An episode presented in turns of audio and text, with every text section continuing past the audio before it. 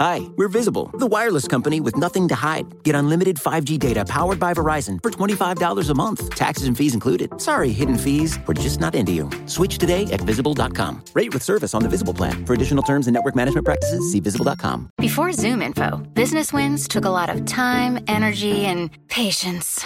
Now, Zoom Info helps you automate, scale up, and reach marketplace domination. Win faster at zoominfo.com. Zoom Info, how business goes to market. From Cafe and the Vox Media Podcast Network, this is Now and Then. I'm Heather Cox Richardson.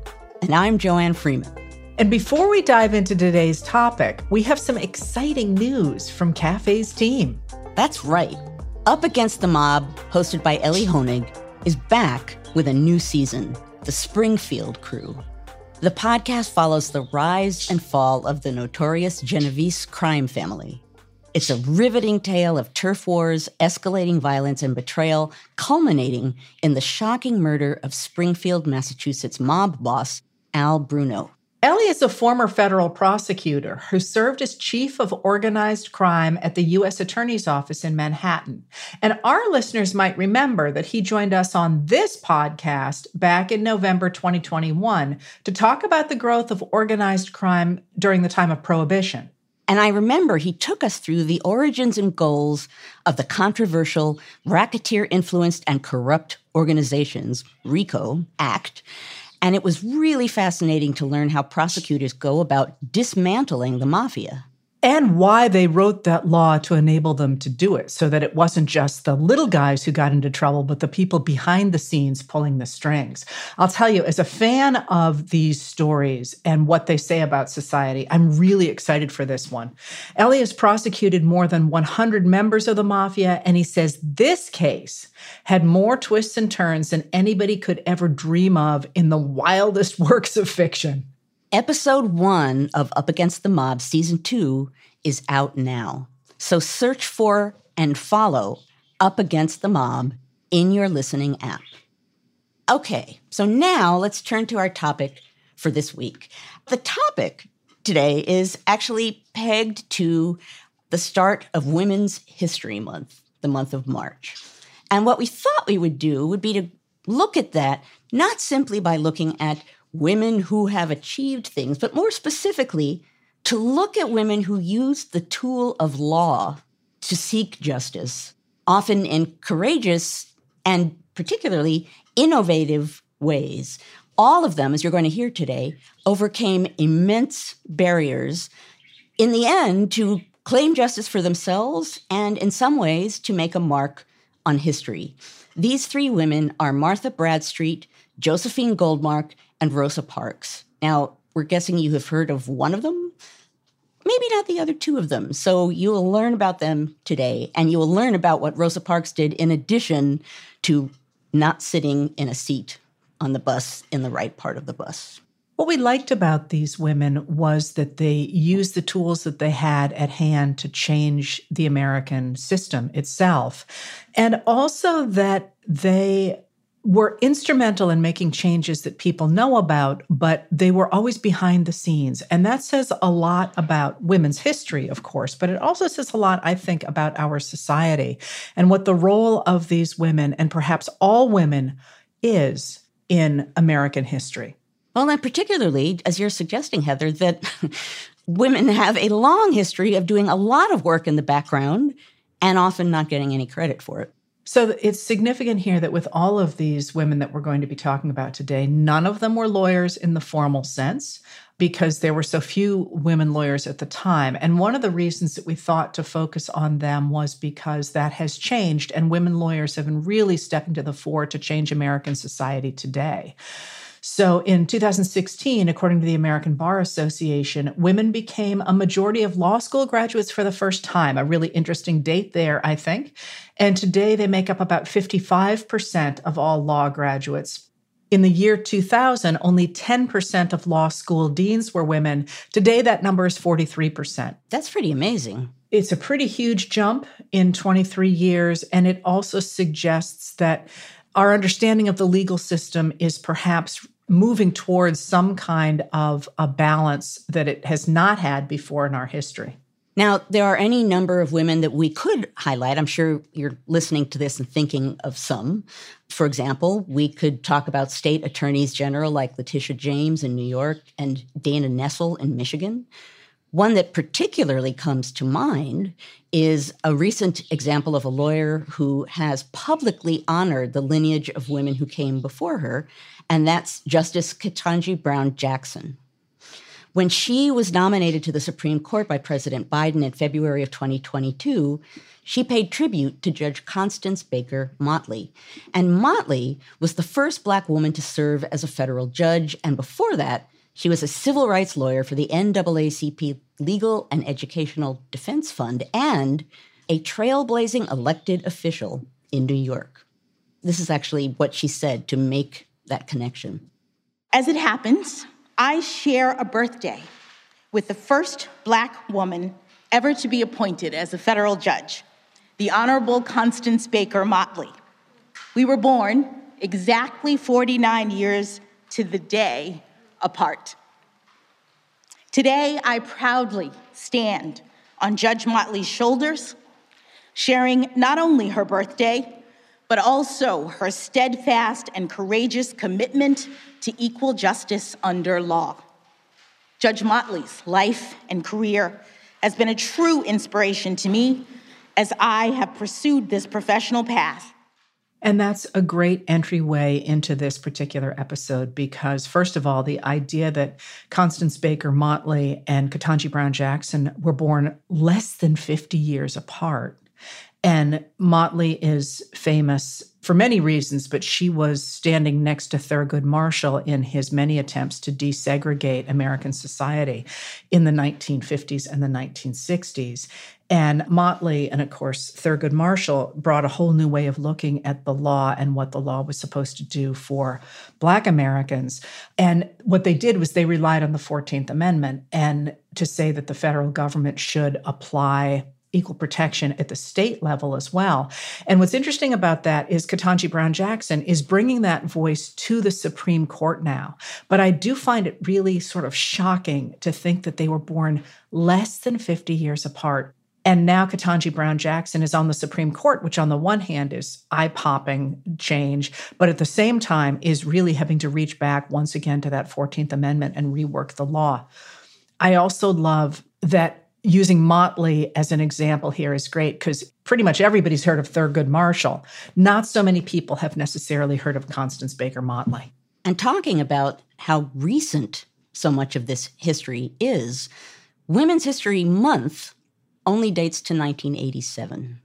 So, this is the part, Joanne, where I turn to you and say, Tell us something cool from colonial America. I, I either do that or I say, And everything was great in colonial America. Or, or the third possibility, Joanne, are you going to say anything about Thomas Jefferson? Or you just give me the Jefferson look on your face, actually. You don't even say the cursed name. So tell us about this first woman you picked. Okay, Martha Bradstreet. Now, I'll say at the outset, as a proud graduate mentor that the story of Martha Bradstreet was pulled together by Michael Blaakman in a 2015 article titled Martha Bradstreet and the Epithet of Woman, a story of land, libel, litigation, and legitimating unwomanly behavior in the early republic, which was published in Early American Studies.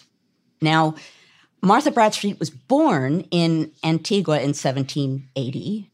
She ended up going to Ireland in the 1790s, where she met her husband, Matthew Codd, who was destitute and, as we'll hear in a few moments, had a few other problems as well. The historic word for people like Matthew Codd is loser, just in case you.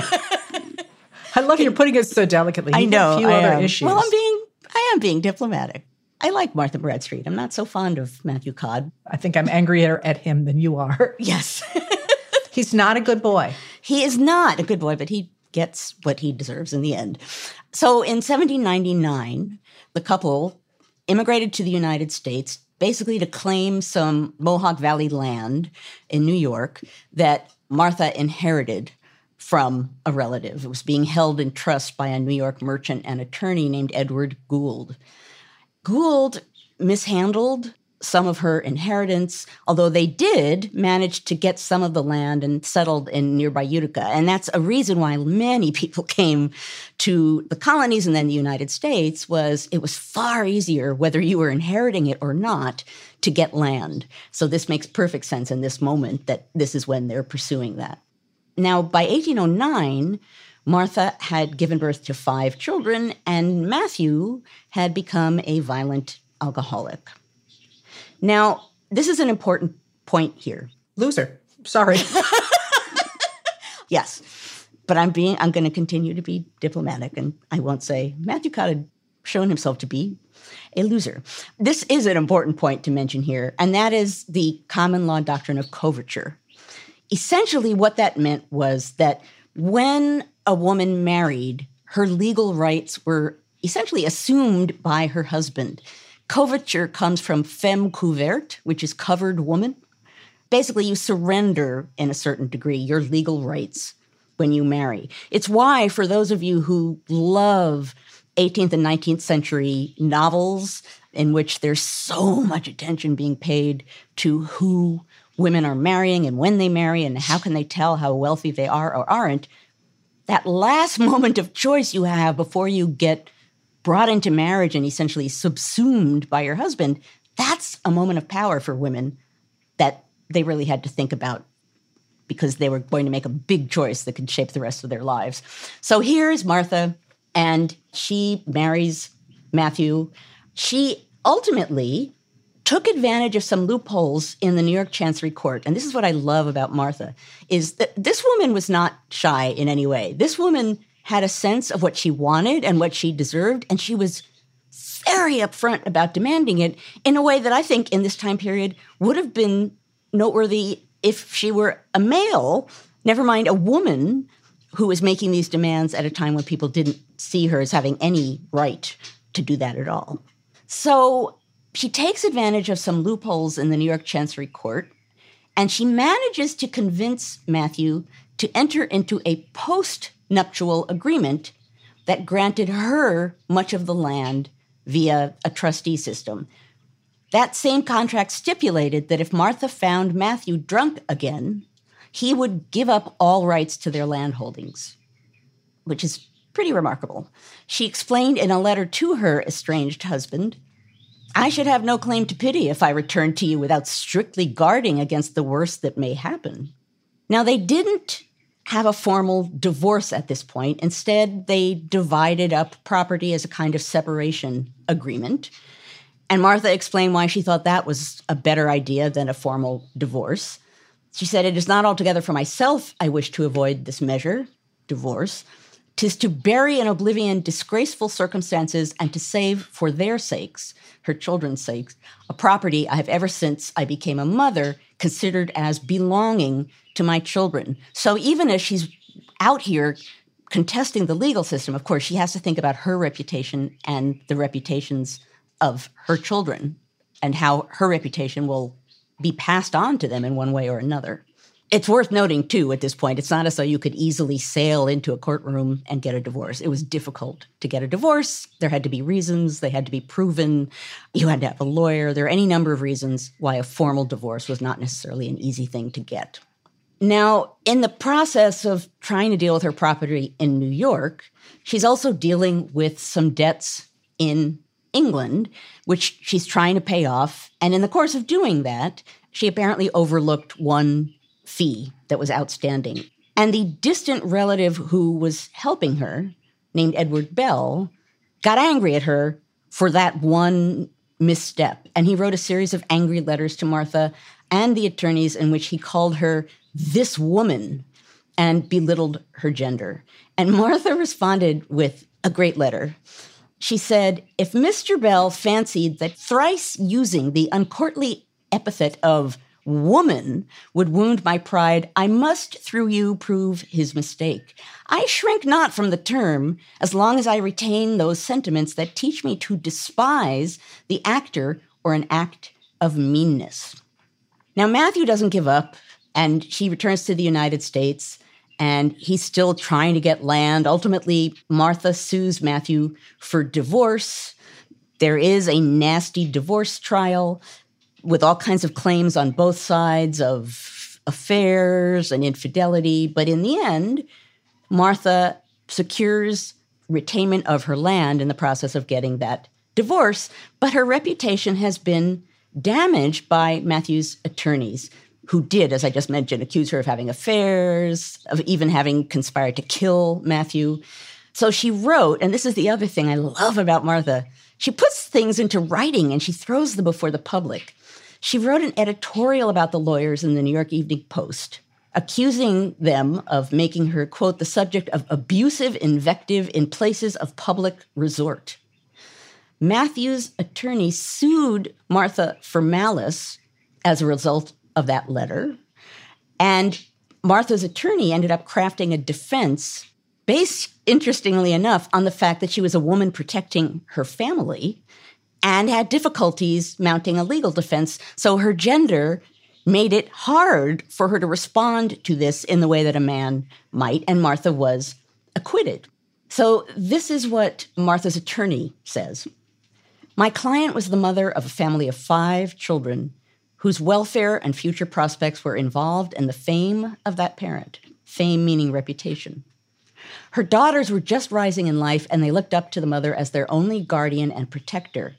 Yet the reputation of that mother was aspersed, and insinuations circulated which were calculated to inflict the most serious injury on her character. The weakness of her sex forbid the infliction of a just chastisement on the authors of her sufferings. Now, just chastisement, to my eyes, partly reads not just as a legal chastisement, but potentially even a physical one. That's what I was going to ask you. Is yeah. are, were they basically saying she can't call him to a duel?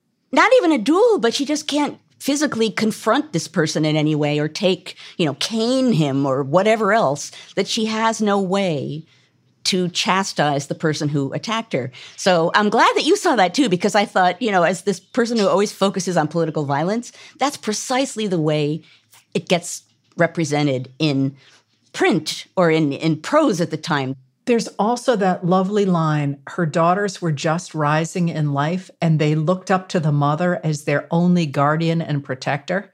That says, Matthew, you slum. yes.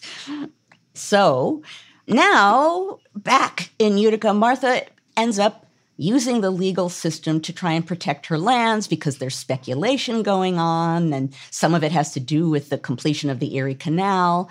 She files suit to eject 35 landholders who claimed tracts that were in her domain and that had effectively been stolen from her decades earlier. She took that fight all the way to the U.S. District Court for the Northern District of New York, where she won the first of her land disputes in 1827, but the decision was overturned by a particularly partial judge, District Court Judge Alfred Conkling, father of Roscoe Conkling. Now, here's the part that I love about Martha. She responds by publishing a 79 page pamphlet, which I just want to applaud.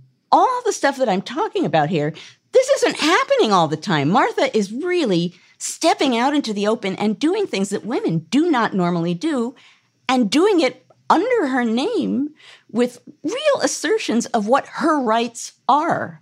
So, this first pamphlet that she publishes is entitled An Offering at the Altar of Truth, dedicated to the good sense of a free people.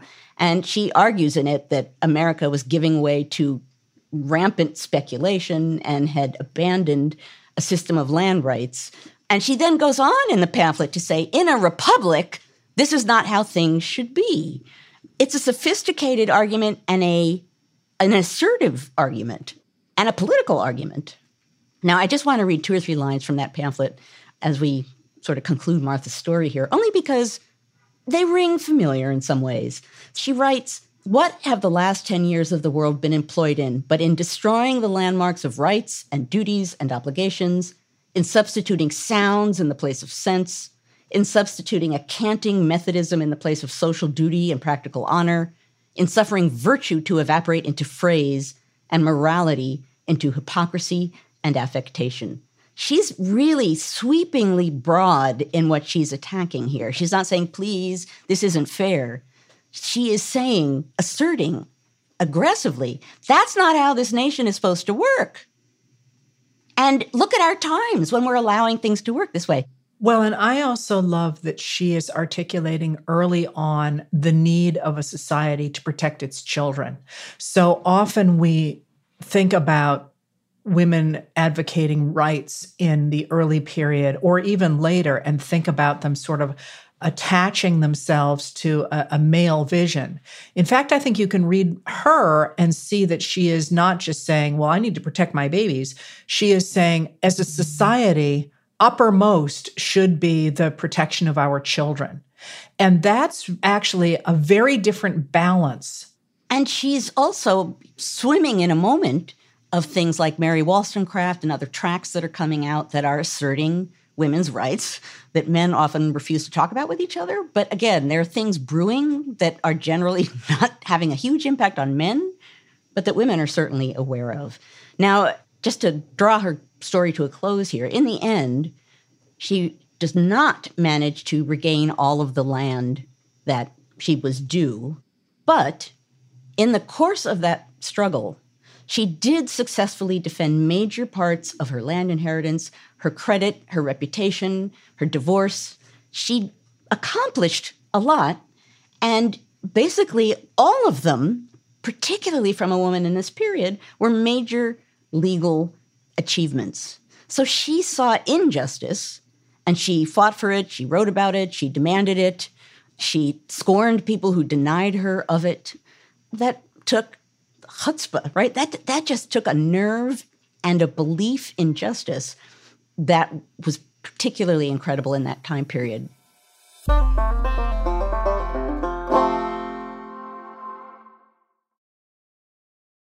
Hi, we're Visible. We're the wireless company with nothing to hide. Seriously. Hidden fees? We don't have them. Annual contracts? Not our thing. Great wireless on just one line? Now that's more like it. Get unlimited 5G data powered by Verizon for just $25 a month. Taxes and fees included. That's right, 25 a month every month. Sorry, hidden fees. We're just not that into you. Sometimes the choice is just visible. Switch today at visible.com. Rate with service on the Visible plan. For additional terms and network management practices, see visible.com. Businesses have always needed customers. So customer engagement has always been a thing. You know, steak dinners, golf, in person handshakes. Not exactly efficient, though. But thanks to ZoomInfo, times have changed. Now you can engage with the right customers across all channels and grow your business efficiently and effectively, all from one platform. Sorry, steak dinner guy. We've got work to do. Unlock insights, engage customers, win faster at zoominfo.com. ZoomInfo, how business goes to market. For more cafe history content, check out Time Machine, a weekly column by our editorial producer David Kurlander, inspired by each now and then episode. You can receive the Time Machine articles through the free Cafe Brief email. Sign up at cafe.com slash brief. So if people like Martha Bradstreet were trying to protect their own rights and re-envision society, all at the time that they really have not gotten the public acknowledgement that they ought to. One of my absolute favorite characters in American history is Josephine Goldmark. And you were very quick to bring up her name when we were talking about this episode. So she really is there at the front of your brain. Yes, like your Martha Bradstreet, she is swimming in a pool in which women have been explicitly denied rights, to certainly denied voting rights after the 1875 Minor v. Happersett decision, which said that women are citizens, but that doesn't necessarily mean they can vote. It, it, separates citizenship from voting. And when that happens, a lot of women who are beginning to go to high school and then to colleges take their educations and their personal networks into the settlement house movement, trying to take a look at the rise of industrial capitalism and its extraordinarily sharp edges, and trying to restore to American society a sense of community and a sense in which they're almost trying to impose the concepts of small towns on the industrial cities. So people like Jane Addams move into Hull House in Chicago. This happens in cities all over the country. Educated white women begin to work with immigrants in those neighborhoods to look at what society looks like and to think of ways to improve it. And Goldmark is Born in 1877, she is the daughter of a Polish immigrant father and a Czech immigrant mother. So in 1891, her sister marries a rising star in the Boston legal scene, Louis Brandeis, who's going later to become a justice on the Supreme Court. He married Goldmark's sister, Alice. So he is Josephine Goldmark's brother in law. He becomes a major influence in her life, and her sister starts to push Brandeis's politics more toward the left than they had been. So Goldmark goes off to college. She graduates from Bryn Mawr in 1898, and she then went on to teach at Barnard College. While she is there, another one of her sisters Pauline Goldmark introduces Josephine Goldmark to Florence Kelley. Florence Kelley is a leader in the anti sweatshop movement, and she is going to go on and found the National Consumers League the reason I'm giving you all these names is because they're all part of this expanding network of educated women who have been explicitly shut out of the political system after 1875 and yet are smart and active and determined to, as I say, file those hard edges off of industrial capitalism. And Florence Kelley is actually the daughter of one of the early industrialists known as Pig Iron Kelley from Pennsylvania, who was a leader of the Republican Party. And she takes sort of those early principles of the Republican Party into this idea of creating a kinder, gentler, if you will, industrial economy. So in 1903, Josephine Goldmark becomes Kelley's chief assistant at the National Consumers League. And from 1904 to 1908, she edits the National Consumers League Handbook of Child Labor Legislation. And in so doing, she becomes an expert on labor rights. Now, at the same time, all these other people she's working with are collecting statistics about the hours people work in the factory, the conditions in which people work, the numbers of hours of sleep they get, what they eat, who's going to school, what the city streets look like. Actual They're, data and facts. Yes, yes, which is totally cool because this is going to be the real expansion of our understanding of what workers' lives look like. It's also going to be the expansion of the science of statistics and trying to take a real snapshot of a society. So she starts to publish journal articles about the particular struggles that women are facing in labor regulations. In 1906, she wrote an essay called Working Women and the Law. And then in 1907, Florence Kelley and Josephine Goldmark are looking for somebody to represent the state of Oregon in the case of Muller versus Oregon. That's a case before the Supreme Court that involves whether or not it is constitutional to limit the hours that female laundry workers put in at their jobs. And laundry is incredibly hard, really difficult work. So, what do they do? They're looking for a lawyer. Where do they turn? To Louis Brandeis. Brandeis takes the case, writes a two page brief on the constitutional precedents for the case. Goldmark sits down and pulls together 110 pages of testimony, statistics, laws, journal articles pictures of what it looks like to be a working woman in the United States in 1907. I want to just jump in here to say 110 pages of data and articles and entirely invisible in many ways, right? Brandeis is the person whose name is really attached to this. So, as you said earlier, Heather, and as we have been saying throughout, she's there alongside him doing all of this work. And some of it, the kind of work on that scale that hasn't been done before.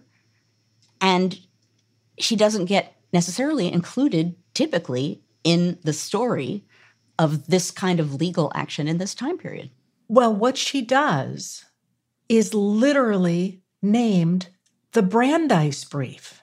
The idea of taking statistics and testimony and data and making legal decisions based not on a bunch of dudes sitting in a closeted room thinking about the fine points of the law, but saying you can take your fine points of the law and have a lovely little chat about them over there. But this is the way they are playing out on the ground. That's your dudes in a room voice.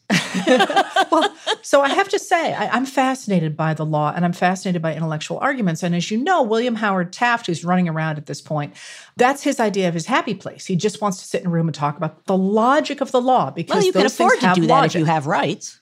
Yes, exactly. And so you sit there and you watch people looking at the logic of the law, which is itself a really interesting intellectual exercise. But then if you're on the ground as a working girl putting in dozens of hours in a couple of days in a laundry, those guys sitting there talking about the fine points of the law, they might as well be on Mars. So the injection of reality into the law through this use of statistics and testimony and data is revolutionary. So, what happens then is that the Supreme Court does, in fact, uphold the Oregon law that limits the working day of wage earning women to 10 hours a day, which is still a huge amount in a laundry. Then in 1909, Brandeis and Goldmark follow up on the success of their approach in Muller v. Oregon, submitting a 610 page brief in another 10 hour workday case in Illinois. And then in 1912, Goldmark published something really interesting, really interesting, because she published a study called Fatigue and Efficiency, in which she connected the idea of shorter work hours to increasing productivity. This is someone who is not just collecting data, but she's re envisioning what she thinks is just working conditions. And even just that title, you know, fatigue and efficiency. On the one hand, it's broad and sweeping, so it can play games with the guys sitting in a room talking about theory. But on the other hand, it's about something very real in real life that can affect people's lives. Well, and it too is an intellectual experiment, but one that's based in the real world. So she's taking the the idea that capital and labor are not in fact at odds with each other. And this is in a sense, the outgrowth of the whole Republican from the Civil War era idea that everybody should be working in this whole system together and what's good for the workers is good for the employers. And at the time when the so called robber barons are saying, we got to keep these people at work as much as we possibly can, she's saying, no, you're shooting yourselves in the feet. All of our relevant data says that people work better if they work less. So, this is a passage from Fatigue and Efficiency that she wrote in 1912. In the main, opposition to laws protecting working women and children has come from the unenlightened employer who has been blind to his own larger interests and who has always seen in every attempt to protect the workers an interference with business and dividends. To this day, it is the short sighted and narrow minded spirit of money making that is the most persistent enemy of measures designed to save the workers from exhaustion and to conserve their working capacities. So she's saying it right there. The, the employers are assuming that protecting workers cuts into business and dividends. And her point here is actually, it's the opposite. And the thing that strikes me about Goldmark and her data is that because as a woman, she would not be given as much credibility in what she's arguing. She has data backing her up to an extreme degree. A really smart way to enter into this kind of conversation where there's still going to be a lot of resistance to hearing your voice with the seriousness that it should be heard. And it's a lot of data. I've read some of these reports, and they have very thorough investigations of what they are talking about. The way that this then becomes a serious challenge to the status quo is that in this period, as increasingly people are living in urban areas, both the Republican Party and the Democratic Party start to wonder what the government should look like and what it should do for individuals. And who do they turn to? They turn to people like Josephine Goldmark. They turn to settlement house workers and say, hey, you know, if we can't bribe everybody, which is kind of the way machines used to work, how do we get people to vote for us? What policies do workers want? Well, who knows the answer to that? The settlement house workers. So, people as diverse as Fighting Bob LaFollette, who's a progressive Republican out of Wisconsin, starts to talk a lot about Josephine Goldmark. At the same time, Democrats in places like New York City are turning to people like Frances Perkins and saying, you know, what should we be doing here to change the way government works in such a way that it's going to attract working people? And it's a really short step from that to say, hey, we better start listening to women as well as listening to the guys in the light filled room full of theories about the law. So, Goldmark is one of my favorite characters in American history because, first of all, she did all the work that then became labeled with her brother in law's name. And second, because it's this increasing focus on changing the American polity from the only position that a woman like her has. She can't run for office herself. You know, she's not a lawyer herself. She's got real barriers around what she can do. She ends up changing our entire legal system. So, like Bradstreet, actually, Goldmark, both of them are fighting for what they perceive to be justice, fighting for justice within the system as they can as women at that moment. Bradstreet feels very strongly right and wrong and justice and injustice. Goldmark goes further, and by thinking about law and sweeping rights, she's promoting a vision of that she has for America and workers within America and the nation and how those things shape it, workers and the quality of their lives, and using the system and all of the data that she collects to support and promote her vision. And so now, quite naturally, we're going to go to another woman a woman named Rosa McCauley, and I'm going to let you develop that one, Joanne, who takes both personal rights and a vision of society the next step into really changing the law permanently through direct activism. So I called her Rosa McCauley. She's known by a different name. She indeed is known as Rosa Parks. She was born in 1913 in Tuskegee, Alabama. Her father was a carpenter and her mother was a teacher, and she grew up in different places in Alabama. She began secondary education at a laboratory school set up by the Alabama State Teachers College for Negroes, but she ended up having to drop out to care for her mother and her grandmother. In 1932, she married a black Montgomery barber named Ray Parks, a member of the National Association for the Advancement of Colored People, the NAACP. And at the time of their marriage, Ray was raising money for the Scottsboro Boys. They were nine Alabama black teenagers and young men who had been falsely accused of rape. And I will say at this point that throughout this section of today's episode, there will be descriptions of sexual violence. The relationship between now the Parks couple and the NAACP is going to be incredibly important in the civil rights movement in general. Rosa Parks joins the Montgomery chapter of the NAACP as secretary and as a staff investigator. Okay, so she's going to start investigating cases of violence against African Americans. Uh, she joins that in 1943. And that is also going to be really important because this is 43, middle of World War II, when it is increasingly highlighted for Americans of all ethnicities and races and genders in the United States, the real disparities between the way white Americans are being treated by the government and black Americans are being treated by the government. So the timing of this is really important.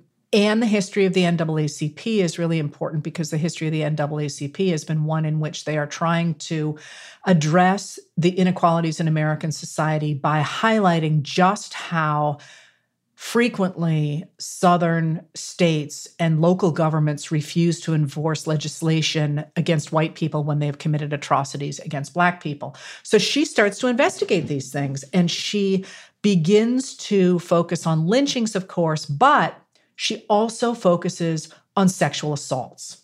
Now, she had, in addition to the broader concept of justice that we're talking about throughout this episode, she also had a personal connection to her deep feeling of the injustice and the need to combat sexual assault. She revealed later in life in a letter that her passion for the issue came in part from a near assault that she experienced at the hands of a white neighbor in 1931. She wrote in the letter, He offered me a drink of whiskey, which I promptly and vehemently refused. He moved nearer to me and put his hand on my waist. I was very frightened by now. I was ready to die, but give my consent never. Never, never. I'm pausing here because to say she had a personal connection to it sort of almost feels as though it's belittling the obvious injustice of it. But anyone out there listening can feel the fire in their gut when a question about rights and justice comes up that has touched you in some way. And you can see that fire within her and she herself saying, that's part of the fuel is the fact that I understand this because I felt it. And this plays out in the case of Recy Taylor. So in September of 1944, Recy Taylor, she was 24 years old. She was a sharecropper from Abbeville, Alabama. And she was walking home from church with her friend Fanny Daniel when seven white men came up to them in a car and they claimed that she, Taylor, had attacked a white boy in a nearby town. They forced her into their car, they blindfolded her, they took her to the woods, they gang raped her, and they threatened to kill her if she told anyone about the crime. She, nonetheless, told her father, and they went to the sheriff, the man named Louis Corbett, who said he would investigate. Uh, shortly afterward, one of the assailants, a man named Hugo Wilson, confessed to the rape and identified six other men involved, and the sheriff declined to arrest the man. At that point, the people in Abbeville turned to the NAACP. Rosa Parks goes to investigate, and she had actually lived in Abbeville for a while as a kid and was familiar with just how dangerous that community was. During her initial interview with Taylor, the sheriff, Sheriff Corbett, burst into her house and said to Parks, I don't want any troublemakers here in Abbeville. If you don't go, I'll lock you up she went back to Montgomery, where she launched the Alabama Committee for Equal Justice for Mrs. Recy Taylor.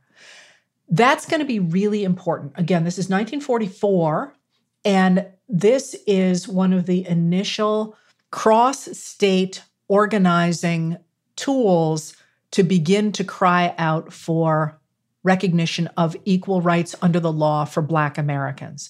They very quickly had chapters in 18 states with very, very prominent people speaking up for them. And this is going to matter because that's going to turn into larger and larger groups.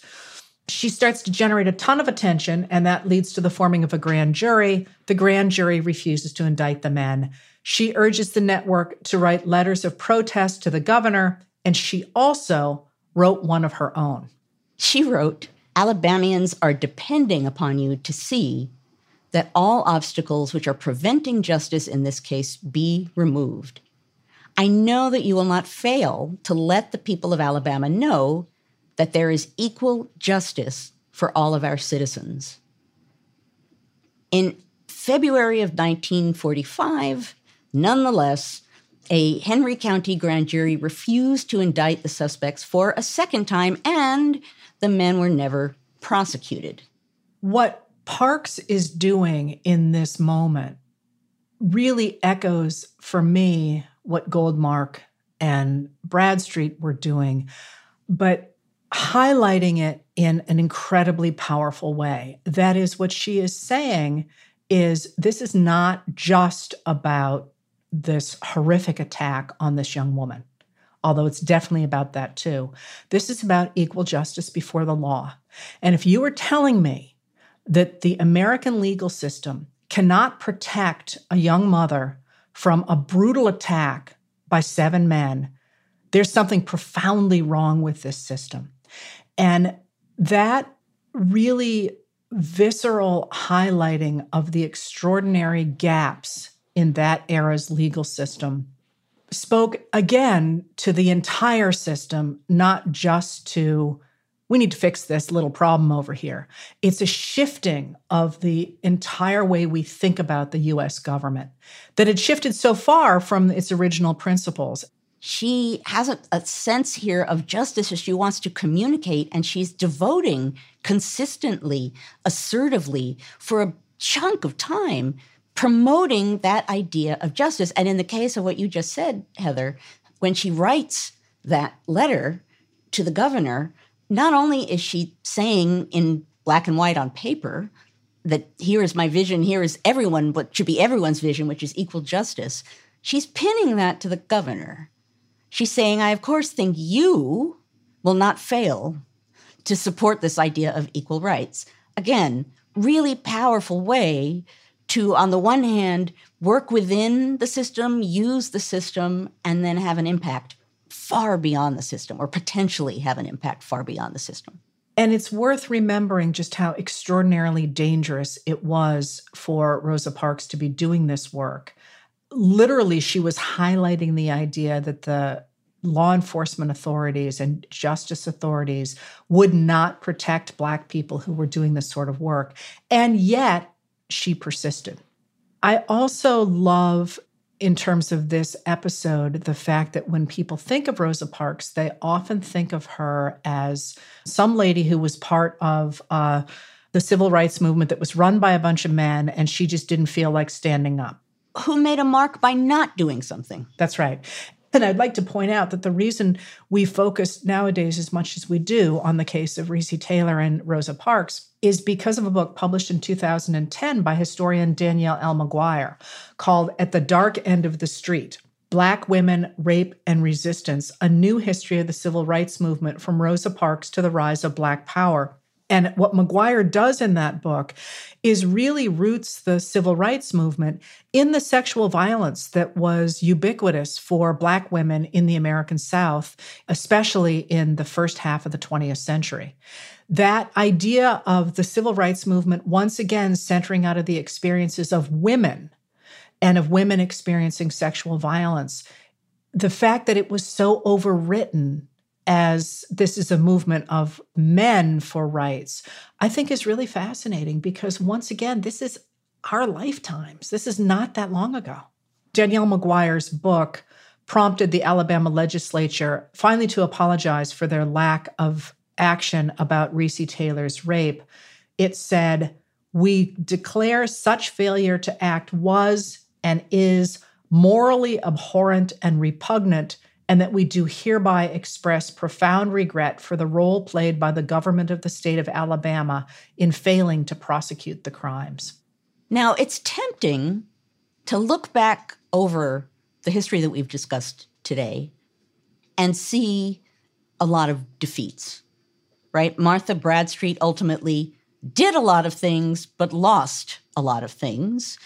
Josephine Goldmark did a lot of work, promoted a vision, but again, her name isn't really associated with what she did. And we just looked at Rosa Parks persistently, consistently working for rights and justice, particularly in cases of rape and sexual assault. And we see again and again people not being brought to justice. So it's tempting to look at all of that and feel a sense of a lack of accomplishment or feel these are stories that don't show victory. Obviously, I think Heather and I feel very strongly that that is not the case.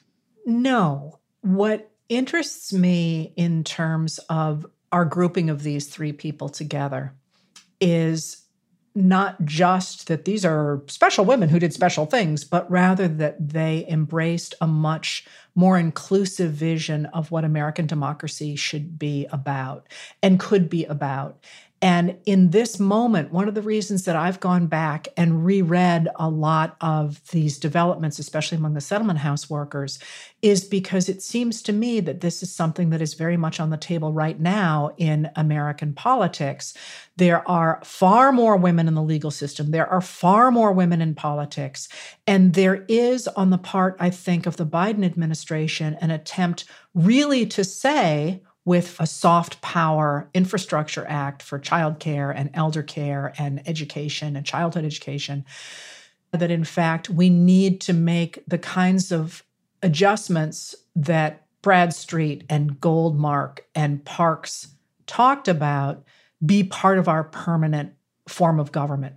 So that in fact we finally do make the shift that these women have been articulating for so long that we protect children. We protect women not because they're weaker vessels and they need protection from, you know, the big bad whatever, but because what democracy is supposed to do is to protect everybody and to address the needs of everybody and that will create a government and a democracy that is far closer to the reality of what democracy is supposed to be than the things that people like Bradstreet were fighting about where she didn't even have control of her property, or Goldmark was fighting about when she's like, you know, you really shouldn't be able to work your workers into the ground, or that Parks was talking about when she said you should not be able to rape and murder any Americans without having the legal system stand up for them.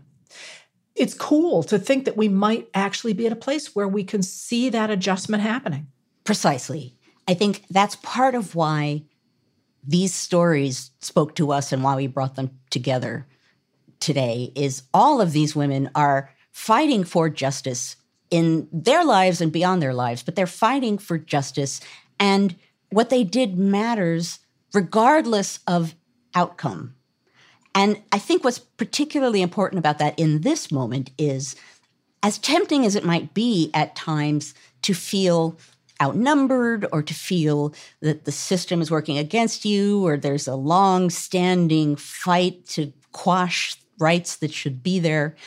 The fight matters. I think to defend justice, regardless of outcome, is to name it. To name it is to claim it. And to claim it is to announce to the world that you deserve those rights, that you deserve equal rights for all. That's what we just saw, and that's precisely where we are today. Our conversation continues for members of Cafe Insider. Heather and I take you behind the scenes of each episode in a special segment of Now and Then that we call Backstage. So join us backstage and get an inside look at the thoughts we're wrestling with as we prep for our weekly conversations. Head to cafe.com slash history to join. That's cafe.com slash history. That's it for this episode of Now and Then. If you like what we do, please rate and review the show on Apple Podcasts or wherever you get your podcasts.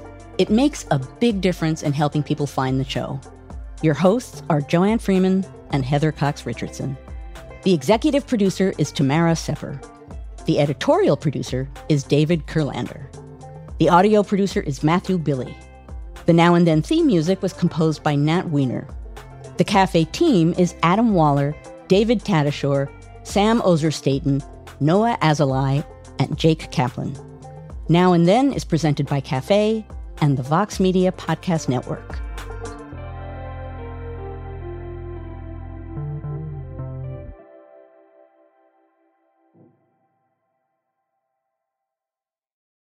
Hi, we're Visible. We're the wireless company with nothing to hide. Seriously. Hidden fees? We don't have them. Annual contracts? Not our thing. Great wireless on just one line? Now that's more like it. Get unlimited 5G data powered by Verizon for just $25 a month. Taxes and fees included. That's right, 25 a month every month. Sorry, hidden fees. We're just not that into you. Sometimes the choice is just visible. Switch today at visible.com. Rate with service on the Visible plan. For additional terms and network management practices, see visible.com. Businesses love data, like really love it. But is just having data enough? Yeah? Nope. Oh. Because the smart businesses, the really smart ones, use ZoomInfo. It leverages data to unlock useful insights. Insights so you know who to reach and how to reach them, letting you grow your business. So ask yourself is your data insightful? Now it is. Unlock insights, engage customers, win faster at zoominfo.com. ZoomInfo, how business goes to market.